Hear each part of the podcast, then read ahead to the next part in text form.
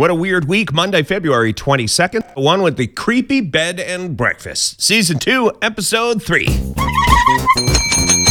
Hi, everybody, it's Weird. This is like crazy being here. Like, really weird tale. Well, I got a great show for you today with some wonderful weird stuff. Thanks for coming back to What a Weird Week, the show with the top 10 weirdest news stories of the past week. It's been quite a doozy. Let's go. 10, Stay at the Silence of the Lambs house? No, thank you. The house where the creepy killer Buffalo Bill lived in the movie Silence of the Lambs is going to be a bed and breakfast. A lot of people picked up this story in this past week, so maybe you caught this already. In case you missed it, it's in Pennsylvania. I have zero doubt this will be a, su- a success because people increasingly like creepy things and true crime and have always liked a quality room at a decent price, especially if there's breakfast. How many times have you stayed at a place and you're like, why did we even pick this place? But it was because reconstituted eggs. Uh, so if you're the owner of a creepy murder hotel, you should offer free breakfast. People like it. If you want to see the photos, check the show notes. 9, Warning next story contains references to wombat poop. Still here? All right, let's go. Number nine is uh, science news, the latest in wombat poop research.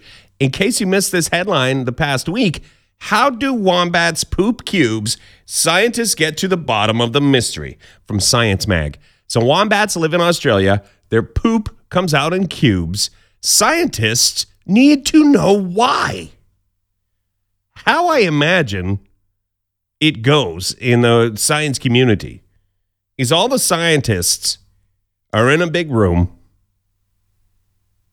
and they're all vying for scientific assignments and they hand out the cure disease assignment and the save the environment assignment probably after they hand out the sustainable jetpack locomotion study after that maybe somebody who was late to uh, the assignment handout somebody after all of the all the other ones are taken gets the wombat poop study they run some 3d modeling and it turns out it has to do with the wombat uh, the magical intestines of the wombat produce uh, cube poop cube 8, this one's rated PG 13 for something, for violence, maybe violence. Trigger warning the barber who, while cutting a customer's hair, tripped and fell on his own scissors.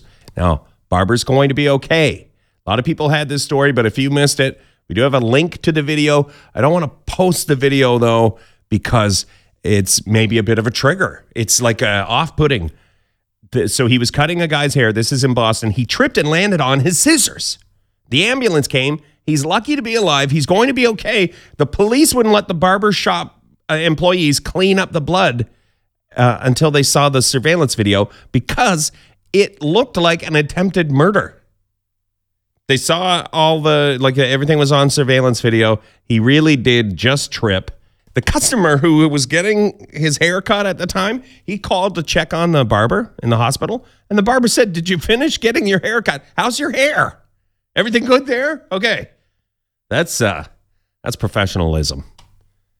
If I'm that barber, I'm coming back to work with uh, a clippers only policy. No more scissors.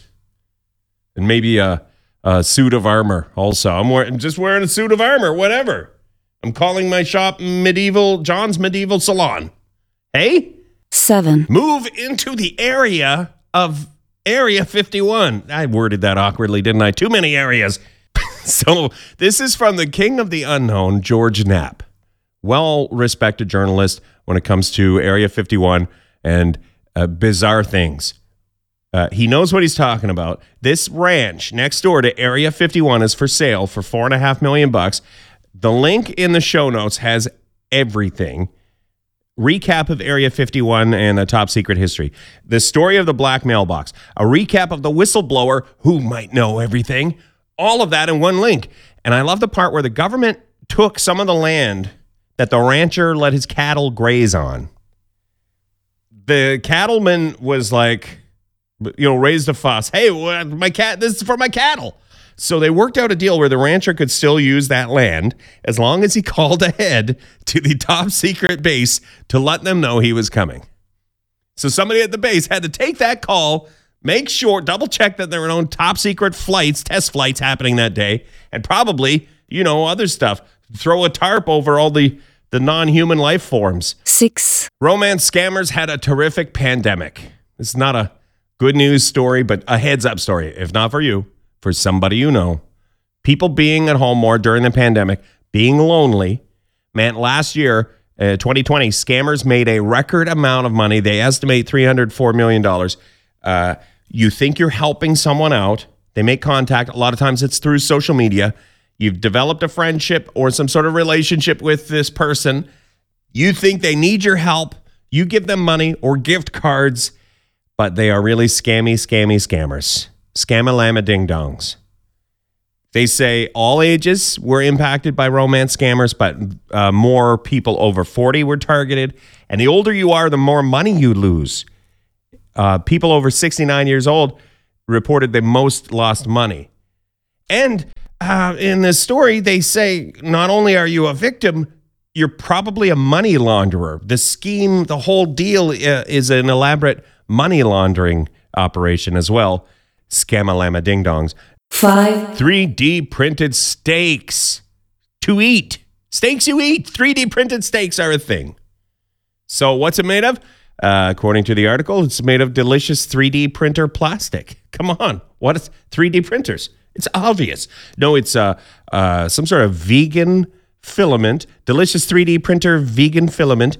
Uh, it, they, you know, the technology isn't quite down to all the big restaurants, chain restaurants and stuff are interested. So this is going to move fast, probably because there's money behind it.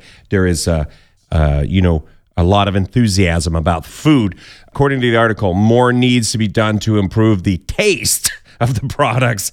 Well, if it tastes gross, what? What? Well, it's it's expensive. That's the other thing. They have to lower prices. They have to work on the taste and lower prices. Yes, it's expensive, but it also tastes terrible. Worst slogan ever. 4, Another caffeine study in the news. They're still studying caffeine. Caffeine is the most consumed psychoactive in the world. We drink caffeine or consume caffeine like there's no tomorrow. And yet they're still studying it to make sure it's safe. I'm not this I don't find this comforting. This is just a small study and more follow-up is needed. But what they have found initially is caffeine doesn't cause poorer sleep, does not, and caffeine use is linked to reduced gray matter in your brain in the area of your brain that involves consolidating memories. So, not bad for sleep, also brain altering. That's that's the caffeine study. That's the latest one. If you want to get deeper into it, the link is in the show notes. 3, Last week, this hotel review started getting shared around a lot. This guy who gave a hotel one star on TripAdvisor. It was the reason, the write up, and the reason the hotel got one star was why this story got shared a lot online. Here's what he wrote My wife and I went to this resort. Beautiful resort. Beautiful resort. In my mind, maybe he had a few drinks. Beautiful resort. Sand water. Service was amazing. We had such a good time that I, husband, decided to fly home and get our son Tom to enjoy it also. When I returned, things seemed awkward. My wife eventually told me that she went to a massage while I was picking up our son, and the masseuse seduced her and spent the night with her. I'm not blaming the resort for this. This is my wife's fault. But just know that this is a thing that can happen at this resort. End of review. 2, Impossible to find candy. Skittles has these new snack size packs designed to be hard to find during an Easter egg hunt.